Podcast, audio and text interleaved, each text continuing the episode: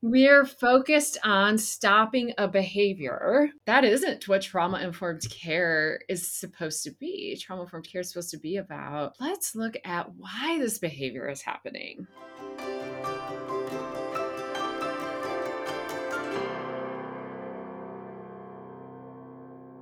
I can't tell you how many parents come to me thinking they are screwing something up and worry that that means they're inevitably going to screw up their child too.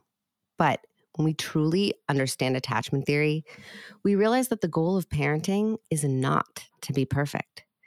And that can take a huge amount of weight off of our shoulders. And it opens us up to the freedom of believing I do not need to be perfect to be everything my child needs.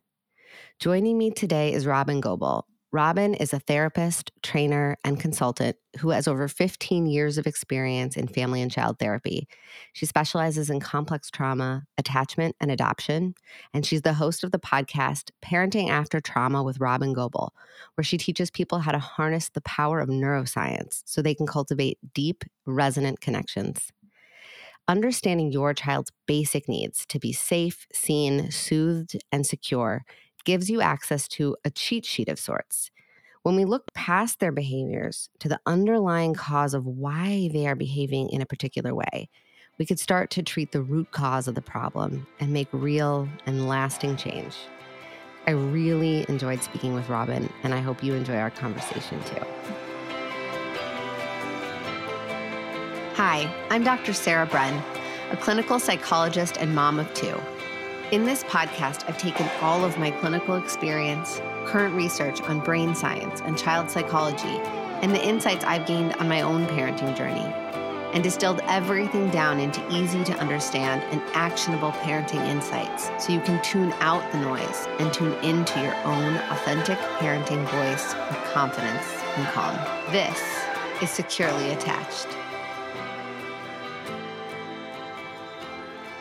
Hi, I'm so excited to welcome to the podcast Robyn Gobbels. She is a licensed psychotherapist and she supports families and professionals through all sorts of ways of speaking and community engagement and you know trainings and she is like a wealth of resource um, on trauma informed parenting and i'm just really so grateful for you to come on the show and talk to us a little bit about trauma and attachment and parenting and all the the hard stuff that we we really have to talk about.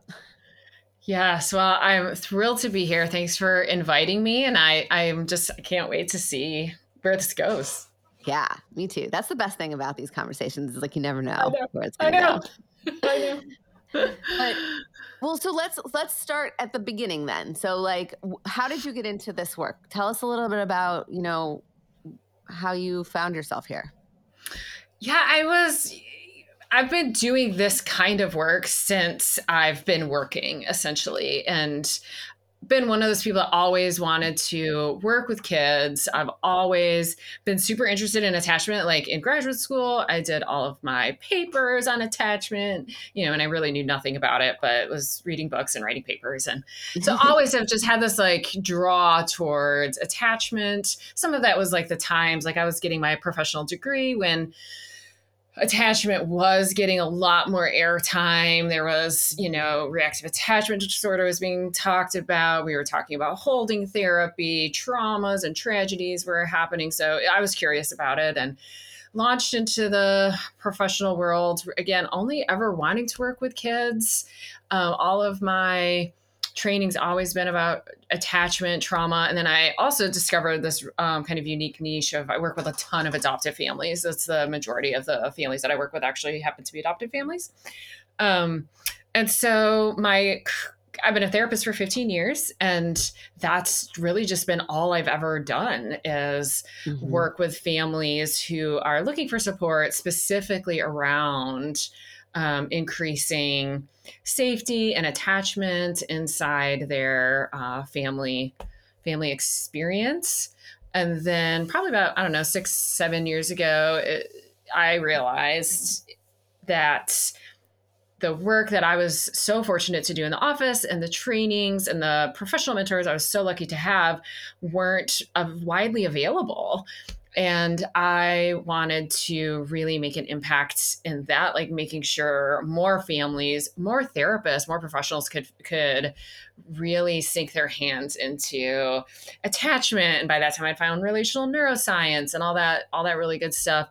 And so I started speaking and teaching and training and blogging and um, I've had the really good fortune in the past couple years to transition to doing that kind of work exclusively, teaching and mm-hmm. training mm-hmm. and um, program development and all that all that kind of stuff just to, to get this out to even more families and more therapists so families have more therapists that they can turn to that's so amazing i mean i, I feel like that is sort of my motivation too is like i feel like i have these secret pieces of information that are not secret and exactly. I invent them. And right. it's like, why? It's like I'm reading them in a book as I'm going through graduate school. Yes. And I'm like, this makes so much sense. Yeah. And then I'm watching it play out in real time with all of my patients who I got my start really working with adults with trauma. Looking yeah. at, I worked with adults with sort of really chronic and pervasive childhood attachment based traumas, um, working with, um, I ran the DBT, a DBT program mm-hmm. at a hospital in the city for a while. Like, and I was working kind of with these adults whose childhoods looked yes. really unstable, insecure, chaotic, lots yes. of misattunement. And we were kind of reverse engineering that yes. system and creating more safety, more security. And I and then when I became a parent, I was like, oh, this oh. light bulb moment. I was like, yeah. oh my God. Like this is what parents need to know to be able to create this secure attachment with their kids, to help create relationships that are based on safety and attunement and like you mentioned neurobiology and relational neuro, you know, being able to understand your child's nervous system and how yes. to communicate safety to their nervous system with your body and your yes. affect. Yes. Because no one is talking about this like at yeah. least and not enough like not we, enough i feel like we live in like echo chambers where we're like everyone's talking about this in our worlds but yeah. then i like dip out of that echo chamber for a minute and i'm like oh wait no, no a lot of right. people have no idea about this and it's like how do we get more people to know about this? Because it's pretty important stuff. I agree. It's become like the best kept secret. And I think actually there's a lot of ways we do that in the mental health community is we keep our hands on things really tightly yeah. that it's not that's not serving us in the long run that no. we can get creative and look for ways to make some of the things we've been so fortunate to know and embody and practice because of all of our privileges and see if there's ways that we can get them make them more accessible to people who don't have access to something like even like you know regular outpatient therapy so yeah. Yes. And especially now where it's like you can't get a therapist if you want one. Like it's really oh, hard no. to get therapy right now. Yep. And so we have to fa- find other ways to get this information to families. Yes. Although get a therapist. Definitely still get a therapist.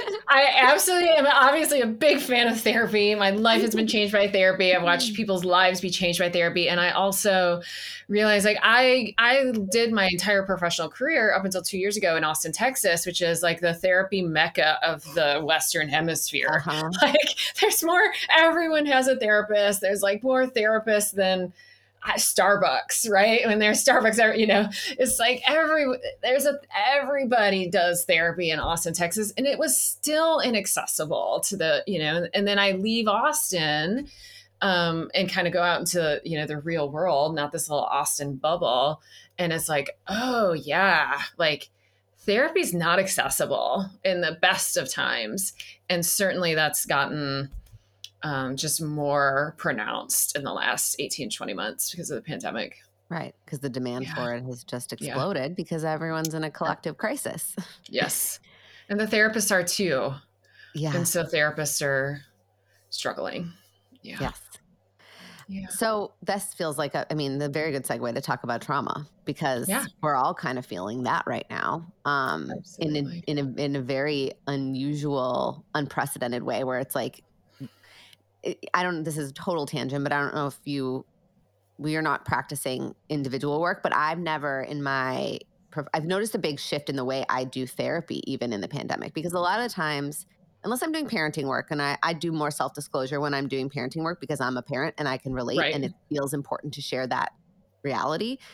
Yeah. But you know, if you've ever been in therapy, you probably have noticed that your therapist doesn't share that much about their experience, and that's there's a reason for that, and there's, there's a there's a function to that. But also, you know, I don't live the same experience as most exactly. of my patients, right? Like yeah. I don't right. have. But, but since the pandemic, it's yeah. different because we're all in it together. We're all going through this together. And I noticed right. that I actually do a lot more self disclosure about how I'm coping with the pandemic right. because, hi, we're two human beings sitting in a room, or now in this case, sitting on a computer screen together, but we are living the yeah. same experience. And I think it is important that we talk about that shared human experience. And the pandemic yes. has been a trauma in a lot of different ways for different people. And I don't presume to say that everyone is experiencing it as traumatic or that, you know, it's, but, and it's also that's not the only thing that can be traumatizing. Like we, we, yes, we might be in a collective trauma as a society, but that doesn't mean other, other traumas aren't happening or right. have had happened that are impacting the way that we parent. So, right. like, can we talk a little bit like trauma informed parenting and like what what what is that? Yes, I'd love to talk about trauma informed parenting because I have feelings about what that is, and even just calling it that. Um, and then also, yes, looking at just exactly like you're saying, like we're in this kind of collective experience as a nation and as a as a globe and how do we balance that collective experience while also acknowledging that for some folks the trauma of the past 20 months has been you know wildly different than than for other other folks right? Um, so what is trauma informed parenting? So for i've actually eh, going to go on a little bit of a tangent there because I've stopped using when I can a lot of language like trauma informed mm-hmm. because what I have experienced, especially in teaching and training, um, and being with, especially with large groups of people, is tr- like tr- being trauma informed so important, so so so important, and there's been this way that it's been shifted into just the next behavior management tool. Like if oh, I um, get yeah. XYZ, you know, intervention and it's trauma informed, there's still this hope underneath it for so many people that this new intervention that's quote unquote trauma informed is finally going to quote unquote work and it's going to stop this behavior. And that's not trauma informed. right? Like right? when we're focused on stopping a behavior, that's not that isn't what trauma informed care is supposed to be. Trauma informed care is supposed to be about let's look at why this behavior is happening. But then I was getting all these questions too. I teach and I teach in front of, you know, in front of educators and professionals. And without a doubt, someone would raise their hand and say, well, like, but what about the what about the kids in my classroom or the kids in my, you know, caseload who haven't had trauma? Or what about the kids in my house that haven't had trauma? What do we do about them? And then I was realizing, oh, again, like we're kind of using this as a behavior management tool that's mm-hmm. reserved for people who have had trauma, as opposed to looking at this bigger picture that's like he, what we have learned from the trauma informed community, what we've been kind of forced to get clear about is that behavior is a, like a manifestation of our inner experience right? Like what's happening in our inner world, what's happening in our autonomic nervous system, our past experiences, our now experience, it all it comes together. And one of the things that happens as a result of that is some sort of observable behavior. Mm-hmm. And that's true about all of us. Yes. That's true oh about God, like, every single one of us. Uh huh. I talk about this all the time when like our kids are having tantrums mm-hmm. which is not a trauma response, right? You know, like we're not, your child's not traumatized because they're having a tantrum. That's a developmentally appropriate behavior for a right. small child when they've hit their maximum, right? Affectively right. regulatory, they're just, they're done, right. they're exploding. The, whatever they're doing while they are emoting in this way is the, is the behavior. Right. And that's not the thing to focus on, actually. You can get really right. distracted focusing on that, but you need right. to understand why is this behavior happening? What's going on in their body? What experiences yes. have they had building up to this trauma? Like yes. trauma, this yeah, yeah, tantrum. Yes, but it all feels similar, and I think that's why. Yes, you're right. I think it's brilliant that you are making this distinction that you basically this idea of like trauma informed parenting. And I guess I kind of use it, use that phrase Mhm. because I I'm actually not talking about trauma. I'm talking about because I don't think trauma informed parenting has to be done for people who have experienced trauma. It's more like I didn't have a better language for describing the wealth of going under the behavior because that's rude. That's trauma. And like the, in the trauma informed world, it's all about going beneath the surface and understanding what's under there. Yes. Yes, 100% yes. And then what I was finding was because people were continuing to like silo these two things apart. Like, well, like when I talk to educators, oh, these students have had trauma and these ones haven't.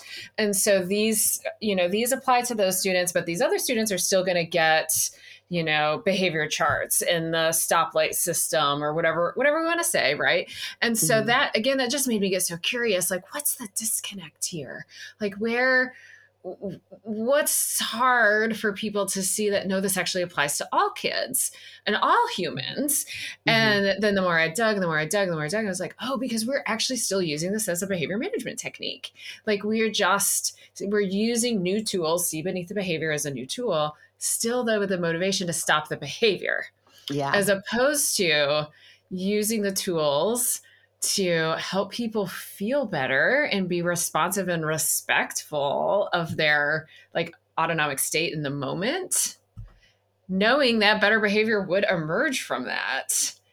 And i feel like when you put it that way then it's like well obviously that applies to everyone. And i say that with the deepest respect and humility towards folks who have experienced horrifying trauma right? Like i'm not attempting to minimize that in any way shape or form but what i think has happened is that we because we accidentally turned trauma informed care into a behavior management technique is i actually think that does a disservice to folks who have really experienced you know really s- severe trauma. And if we can Mhm. Understand that seeing below the behavior and understanding and supporting and connecting with the autonomic nervous system that's not about being trauma informed that's just about like the neurobiology of being human Yes.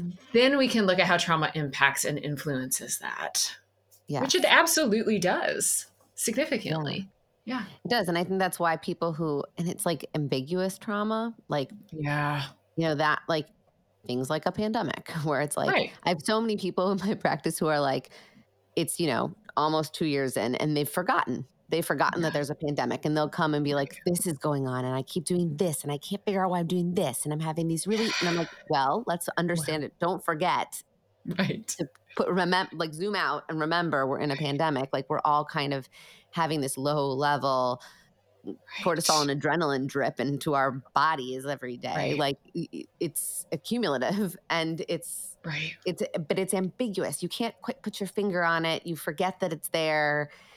It's so it's hard to notice when it's informing or affecting how you're showing up with maybe your kids or your spouse or yourself like your inner dialogue.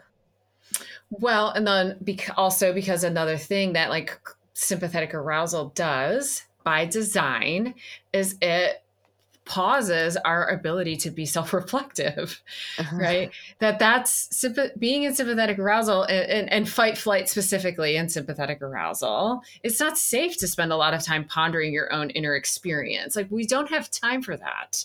Right. So a byproduct of being in kind of low grade chronic, you know, lack of safety that's happening Mhm. in our um, world right now is that we do start to lose some self awareness, some self reflection, some awareness of like, oh yeah, everybody's really stressed out. It just starts to feel uh, it's our normal because yes, it's our every moment, but it's also we've also stopped being as like aware of the bigger picture because that is the that's what happens when right you're in it's chronic adaptive. Sympathetic arousal. Exactly it's completely adaptive. Yes. Right when you're in a dangerous situation. Yeah. It's not adaptive to be pausing to smell the roses. No it's not safe. You're going to get eaten by a tiger or something. Like you have to be paying you have to be a little bit more focused on survival um yes. and your base needs. So, Yes. And I, you know, it, I think that that is happening now for people because we've been in this for so long, we've forgotten to notice that Yeah. we're feeling so stressed. But like, what can we do? Like, okay, I, we're we're remembering now, you and me, in this conversation that we're in a pandemic, that we're we're probably in low level fight or flight. Mhm. We're reflecting actually now because we're feeling safe enough to do that right. And we've noticed it. So now what do we do? Like, how can mm. we chill that out a little bit and like come back to center? Yes. Well, even just being with you in this moment and watching you go through that little process you just went through and about noticing, and then you took a breath and you put your hands on your chest and you went, right? And so then there's another moment to notice that, like, oh, yeah, like giving some language to it. Like acknowledging the lack of safety is a way we bring safety because it's a way we bring congruence. It's a way we bring the sense of being seen, right? Even if the being seen is I'm being seen as something that's kind of hard, it's still being seen. That's a moment of like safety and rest in our system. And to look for opportunities for not only for that to happen, um, but then also to be reflective and noticing that it happened. Like, okay, wow, that felt that felt good Mm-hmm. and then maybe a moment of like well i'm not getting i'm not getting enough of that mm-hmm. how could i get more you know where are places in my life where i could infuse little tiny doses of that yeah, more often yeah. It's funny Yeah. because I think you know we're all on our computers. We're all doing things that maybe kind of distract us out of our bodies. And I've actually been telling a lot of my patients to set a timer for every two hours. Mhm. Just every two hours, take a breath. Like Yeah. stop, just shake it out and take a breath and regulate that nervous system a little bit. And Yeah. even for our kids, like this was more when like kids were on like Zoom school all day long. And I was telling parents, like, go in if you're home or have whoever's home with your kid, set a timer and every two hours, have them take a brain break and a bo- and get back in their bodies for just a minute, right? Like it doesn't have to be a whole disruptive thing for their day, but like we have to regulate our nervous system just like we have to like eat food and you know, drink water. Absolutely. Well, and even the language you just used is so indicative of kind of our cultural beliefs about this is that that is it, it couldn't possibly be disruptive to go in and help our kids get reconnected to our bodies. It's the Mhm. opposite of disruptive, right? Like the more we support like connecting to ourselves and being aware of moments of safety, the less disruptive we're all going to be. The more successful our kids are going to be at doing this completely bizarre thing, which is staring at Mhm. a computer screen all day long at a 2D picture in front of them, which is hard for the best of us. But for five year olds, it's pretty It's frying. Yes. It's frying. It's really yes. It's and I think there are kids that are still doing it right now. Like school just started and some of it's virtual still. I think that a lot of places are back in person, but it was last year was a weird year. And we Yeah. did things as a species that we have just never done before. That's right. And then we forgot how remarkable it was that we just survived. Yeah. Right. And I'm not talking about surviving from COVID, which is also remarkable, but Mhm. the fact that we're still like in any semblance at all of getting through life, in a way, it's so remarkable. And if we could even pause and notice that, like, yay me, like, yay. Yay that yay that it's okay that I didn't organize my basement or write a book or go on a diet or learn a new Right. language. Like all these things people are like, you know, it's like, no, I just am here still. And Right. That's really remarkable. Yes, I remember. I think I was listening to NPR at one point in the on my like driving around during COVID, like when it first was like like a year in, and someone was saying like it's not an artist's retreat; it's a pandemic. Yes. Like, Right. give yourself a break. Like, and I was like, thank you. I needed to hear that. Like, yeah. this wasn't about, oh, I've been given the gift of time and productivity. It's like, no, we've been no. Really just cobbling things together to try to make it work, which yes. is totally okay and adaptive. And like thinking about adaptation, I'm wondering if it might be helpful too to talk about like the role of adaptation in our neurobiology and in our attachment styles and in the way that we show up in the world like how because i think a lot i get a lot of questions from parents that are like you know i'm i'm i'm screwing this up like if i'm yeah. one wrong move and this attachment relationship is going to be totally destroyed and or or i'm i have an insecure attachment style and so i'm not going to be able to have a secure attachment style with my kid and i think i think there's a lot of i don't know confusion around attachment. Yeah, there's a ton of confusion. I mean, this in a way kind of brings me back to the beginning of our conversation. Is like we're, I think in the mental health field, we hold a little bit too closely to our what we know and we like mm-hmm. dribble it out to the like public and then mm-hmm. like come back to like holding it too tight and then we end up with kind of this mess i feel like we have right now with a large misunderstanding about attachment in kind of the general population to the point where this profoundly important research on kids and the humanity really of children has unintentionally been shifted into this new way parents can just like self-flagellate themselves right uh-huh. as if uh-huh. we need more of that right and you know we look at some really basic statistics and attachment. They're like yes we know that our in general 80% of the time children like mirror the same kind of way of being with regards to attachment as their primary caregiver. Okay mm-hmm. we know that that's true. We know that's remarkable. That's no we know that's like way outside like statistical probability. And then we turn we go next to oh no because I'm screwed up, I'm inevitably going to screw up my kid. Yes. And I think some of that is the nature of insecure attachment has flavors of shame just embedded into the neurobiology of it. Mm-hmm, and mm-hmm. so when we kind of awaken some of our streams of attachment and especially our like like our streams of insecure attachment, it makes a lot of sense for a feeling of shame to kind of come up with that.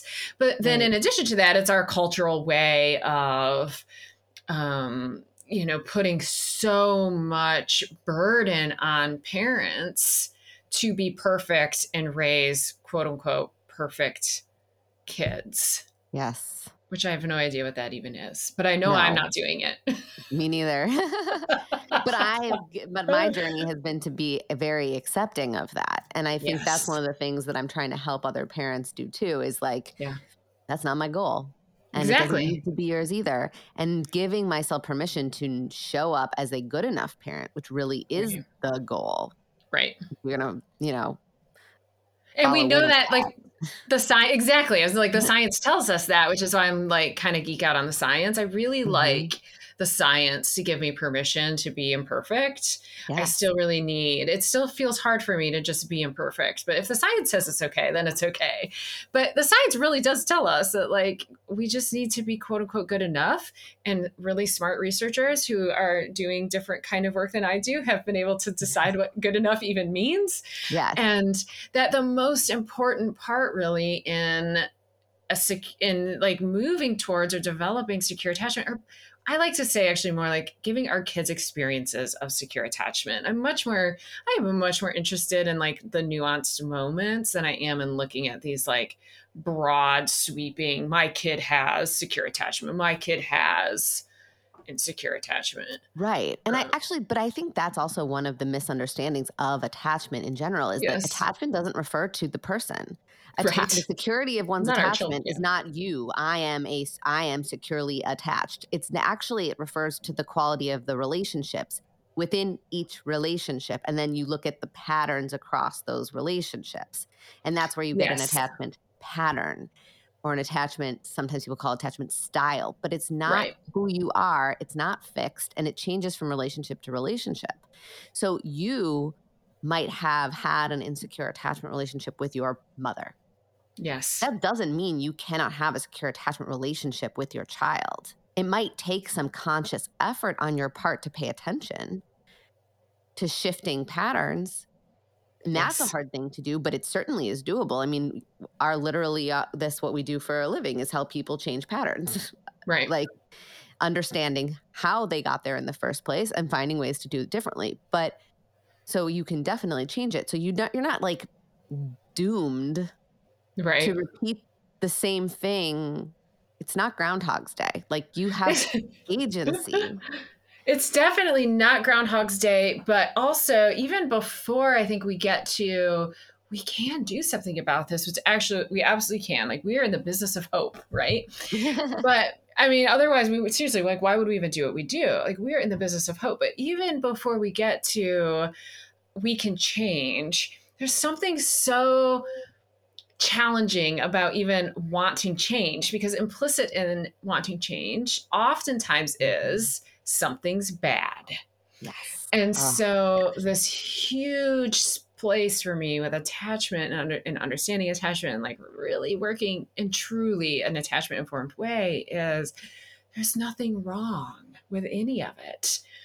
And I remember when I like was early in my career, like people were using the words and people still use the words like it's uh, certain behaviors are maladaptive, certain behaviors are maladaptive. And I remember me, I remember liking that word at first, like thinking mm-hmm. like, oh, that makes so much sense. Like we use the word maladaptive, and what we understand in that is this behavior used to be adaptive, and that's very honoring. That's very strength based. It really helps us understand where this behavior come from.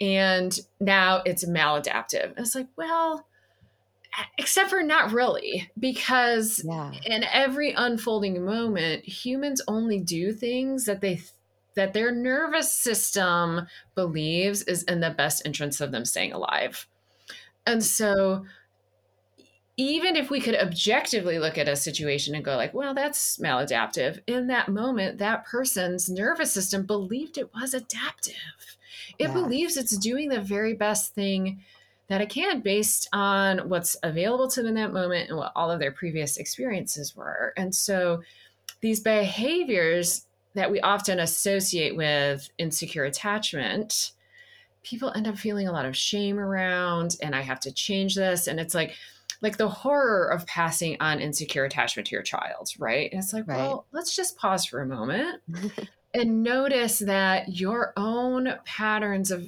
insecurity with regards to relationship emerged from like this brilliant place in your nervous system that figured out how to do what it needed to do to be okay in that moment. It figured out like all of us want to be safe, seen, soothed, and secure, right? Like that's mm-hmm. Siegel and Bryson's kind of a safe, secure attachment language safe, seen, soothed, and secure. If we're not getting that enough, we figure out ways to get that as much as possible. Mm-hmm. And those behavior patterns ultimately get labeled things like insecure anxious attachment, insecure avoidant attachment. Right. right. Because and I I feel like we should just go into what insecure anxious and insecure avoidant why those are adaptive. Like what does that look? Cuz people don't know I think what these terms really mean and what they actually look like. And yeah. I think if they do, they think that's bad. And so, yes. really quick, like, so let's talk. We'll do anxious, avoidant, or let's do anxious and then we'll talk about avoidant. But anxious is basically like, I don't trust that you are going to reliably meet my needs. You sometimes do, you sometimes don't. I get enough that I think it's like I I want to lead in, but I'm mm-hmm. scared to lean in. So I do this kind of waffling, this mm-hmm. ambivalence. I want you, but I don't know that I trust you totally. So that's that's the anxious attachment style. You see it when the you know the strange situation, the little, the kid, the mom leaves, the mom right. comes back, the child goes to the mom, but they uh, they're not sure right. how much they want to be near that mom in that moment. They might be angry, right? Right. right. The avoidant attachment style or dismissive attachment style is I sort of consistently hadn't gotten needs met I know that I'm going to be disappointed. And to shield myself from that feeling of disappointment, of an unmet need, I turn off from that. I shut down the feelings, I shut down the needs. I don't really go there. So I'm kind of a little bit turned down. Yes. And so and people will look at that and they'll say, those are bad, those are maladaptive. That's a problem. Yeah. Can you talk to us about why those are adaptive behaviors? Yeah, yes, I absolutely can. And I also will refer um, folks to this like free free ebook that I have because that's what the entire yeah. ebook is about. Like, yes. how do we reframe these experiences as exactly that? They're adaptive. So in the anxious attachment pattern, again, like the well, first we want to remember that the parent, the caregiver is also doing the very best that they can. Mm-hmm. Right? The caregiver is because of their own history, their own experiences in attachment, and their own neurobiology related to attachment. Are, are showing up for their baby in the best way they know how.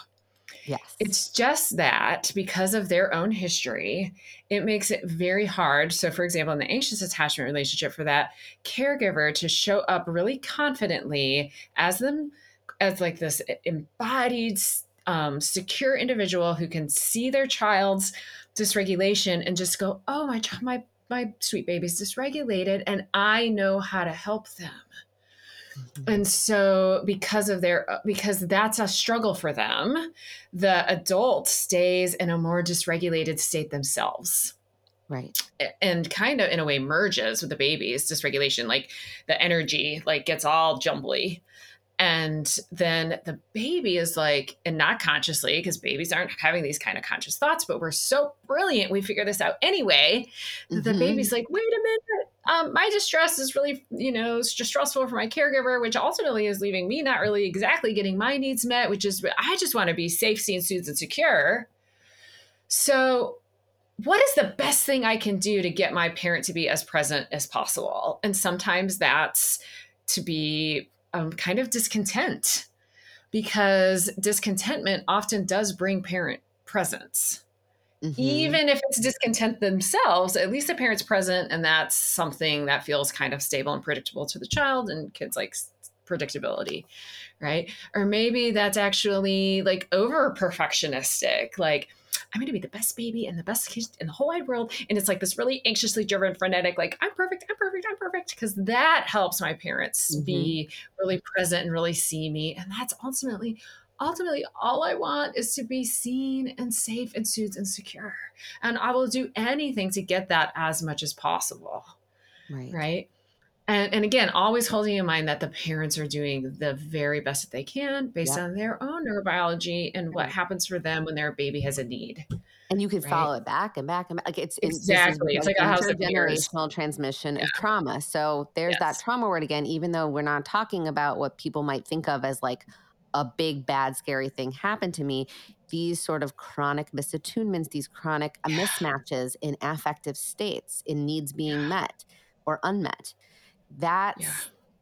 how we pass this on. So, you know, it, it just keeps going down the generational lines because we're always shown every parent wants i mean uh, given the most yes. rare rare exceptions exactly every parent is trying the absolute best to do for their kid what they can if they can't and again so it's like it gets kind of murky in this conversation because it's like are we talking about the kid or the parent i guess we're talking right. about both simultaneously at the same time we're also talking about that parent's parent like it's all happening yes. kind of like Yes. Well, because they're there, right? Like as mm-hmm. I'm parenting my son, my experience being parented is present. Yes. And then very because I was parented, but their experience of being parented was present. So yeah, it does get like real House it of Mirrors feeling. But it's, it's like, like, there's ah! this I think it's Fraiberg wrote this article called Ghosts in the Nursery.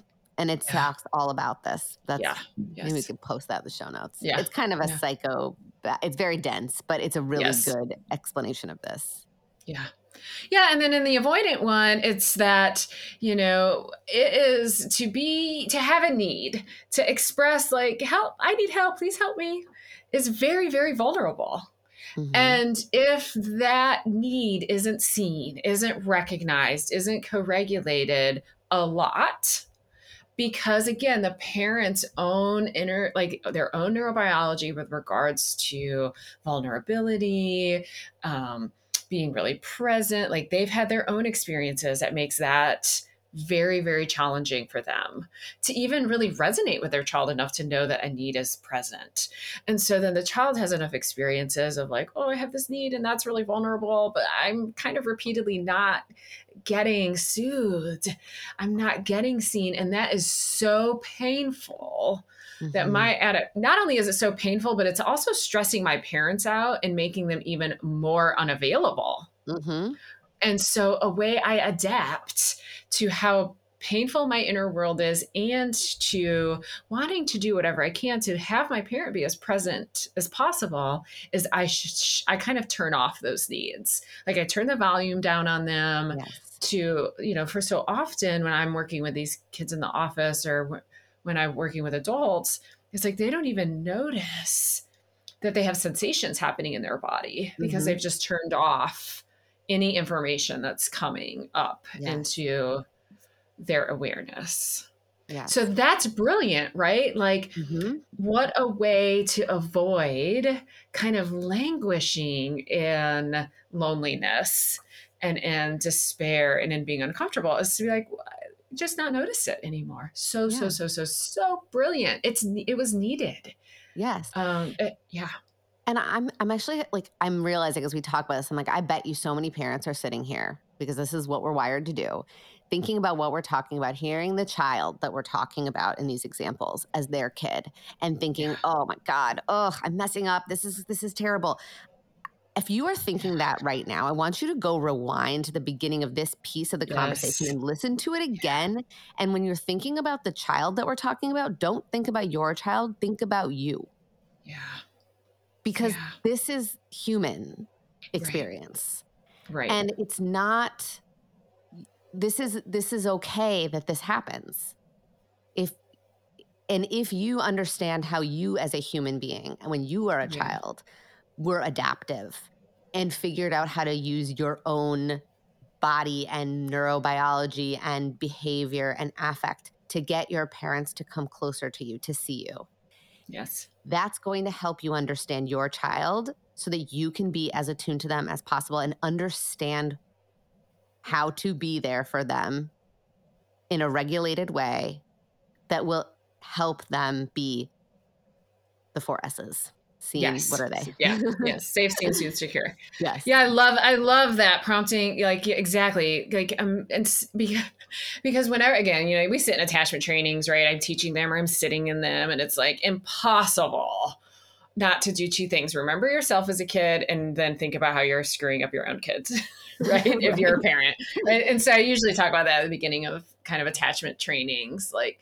just know this is going to happen lots of compassion for ourselves um but to go and, and to to try to stay anchored in this as more like you as the child mm-hmm. and staying in that from a really big place of compassion be, that helps us stay connected to like okay so now i'm an adult and i have these like relationship adaptations mm-hmm. that are make so much sense make so much sense and can i stay in a place of compassion about that because the only way we have any sort of shifting in our inner world is if we're in a state of compassion. Mm-hmm. And so if we want things to shift, we, and and and it's okay to for both to be true. It's okay to now be an adult and say, you know what?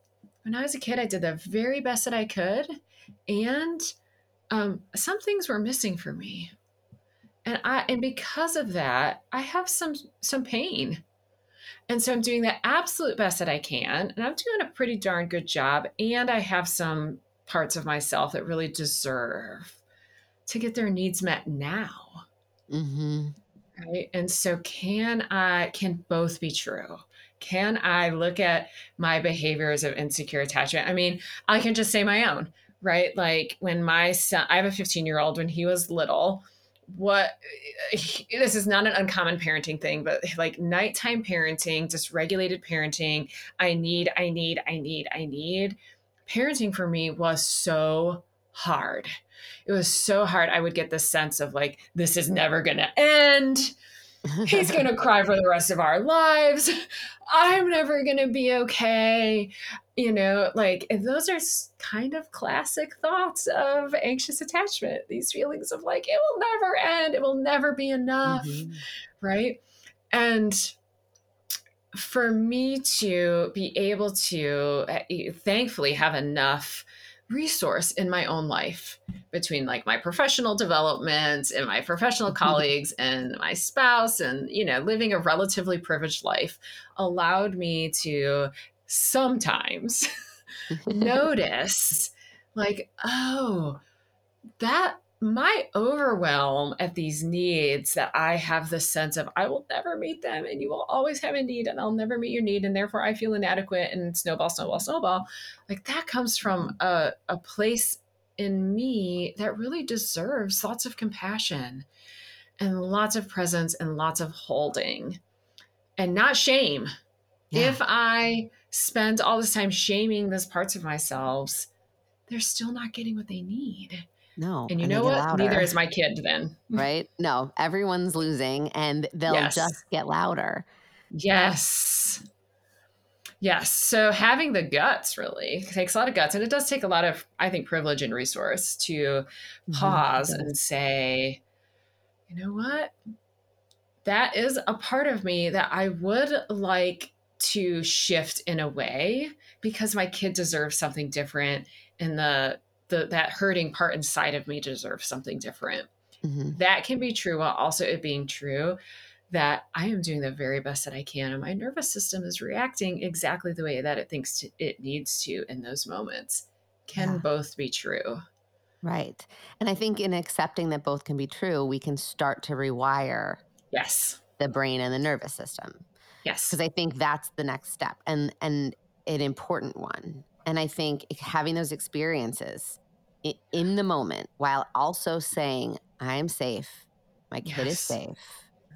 This is a this makes sense. Yeah. That physiological calming response paired with this experience is rewiring. Yeah.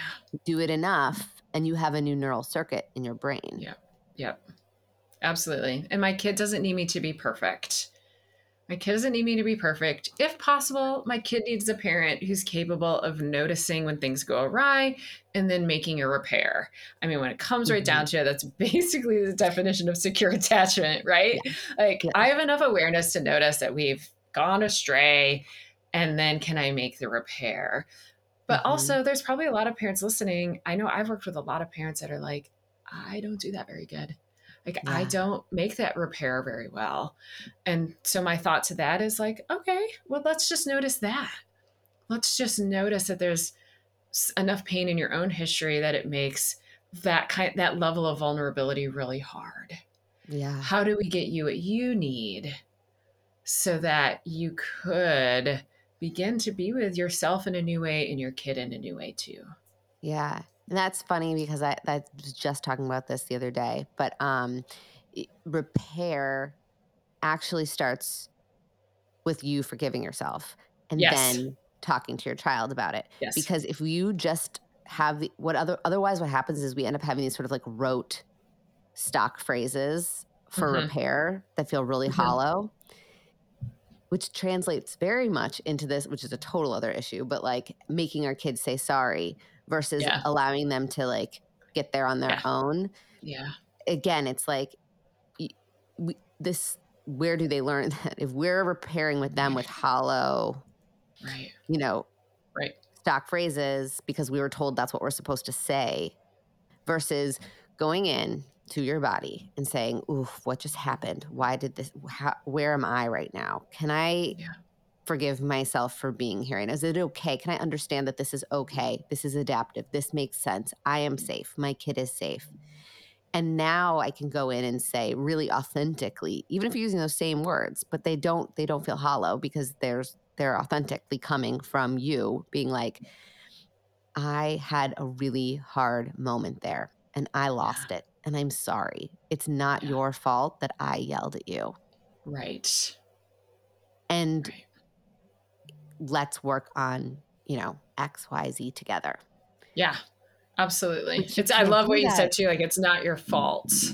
right for kids because kids take it on as like somehow i've caused this and that's what kids are mm-hmm. supposed to do like that's how their right. brains are developing yes their ego right? i caused yeah. the whole thing to right. Ha- I, I make the world spin right and so for for parents to really like articulate me and you are separate humans and i'm responsible for my world you're mm-hmm. not responsible for how i feel i'm mm-hmm. responsible for how i feel i'm responsible for my actions that emerge from how i feel and i will work so hard to keep working on like not yelling at you. I, it's probably going to happen again in the future, but I want to promise you that even if it happens again, I'm working really hard for it to not happen again because it matters that much to me. Yes. Yeah. Oh, this is like a perfect little place to to end. I mean, I don't want to end, but it's like we've we've kind of like walked through why does this happen? Yeah. What's going on? How can we reframe it and then how can we repair? It's like kind of the perfect arc for a parent to talk, walk away with. um, oh, this was so good. Thank you so. I learned so much talking to you just now. I feel like I'm feel very regulated and calm in my body. Out, ready to go do the rest of the world today. Right? Good. Oh, oh, well, thank you so much for coming on and sharing all of this with everybody. Um, you mentioned that you have this ebook, The Brilliance of Attachment, which yes. if, if, if you, this episode is leaving you as like tingly as it should, if you were paying yes. attention, like go, I'll put it in the show notes so people can get that because I feel like that is, that is a very empowering message that like attachment responses, even the ones that we think are quote unquote bad are right. brilliant, mm-hmm. brilliantly mm-hmm. adaptive. So yeah, we should definitely, everyone should go get that. I would love that. I um, wrote did this huge series all about attachment, and then had a dear friend turn it into something that's like this beautiful work of art. I could never do that because I'm not Ooh. visually talented in any way, shape, or form. She just did this beautiful job, and there is something pretty fun about like watching your words kind of turn into something so visually beautiful and it's free it's just a free download because i feel so strongly that we need to stop holding so tightly to this information in the mental yes. health field. Yes. Yeah, I have like a video of that I have on my website on like just the 101 of attachment that I'm like this needs to be free because I just want everyone to be able everyone. to learn this basic information because yeah, we stop we just stop holding it so tightly to our, you know, to the vest. It's this yes. is important that people know this and it's important it's very freeing to know this stuff. It does yes. combat a lot of the shame and guilt that happens in parenting. Yeah. Well, thank you so much for inviting me. Thank this has you. been fun. It's so yes. nice to meet and just know each other now. No, yes. All right. Well, we'll be in touch. I'm I'm very confident about that. Definitely. Um, okay. Take care.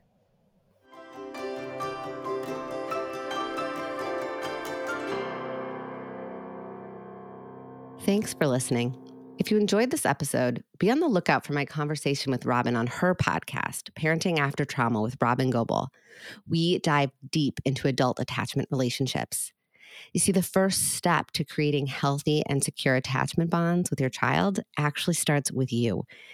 You actually need to do the work on yourself first to identify what activates you, what your triggers are, and to start your own healing process. If you want deep and meaningful relationships with others, you need to first find that relationship with yourself. We touch the surface of that here on this episode, but Robyn and I get into that in so much more depth on her podcast episode, so you really don't want to miss it.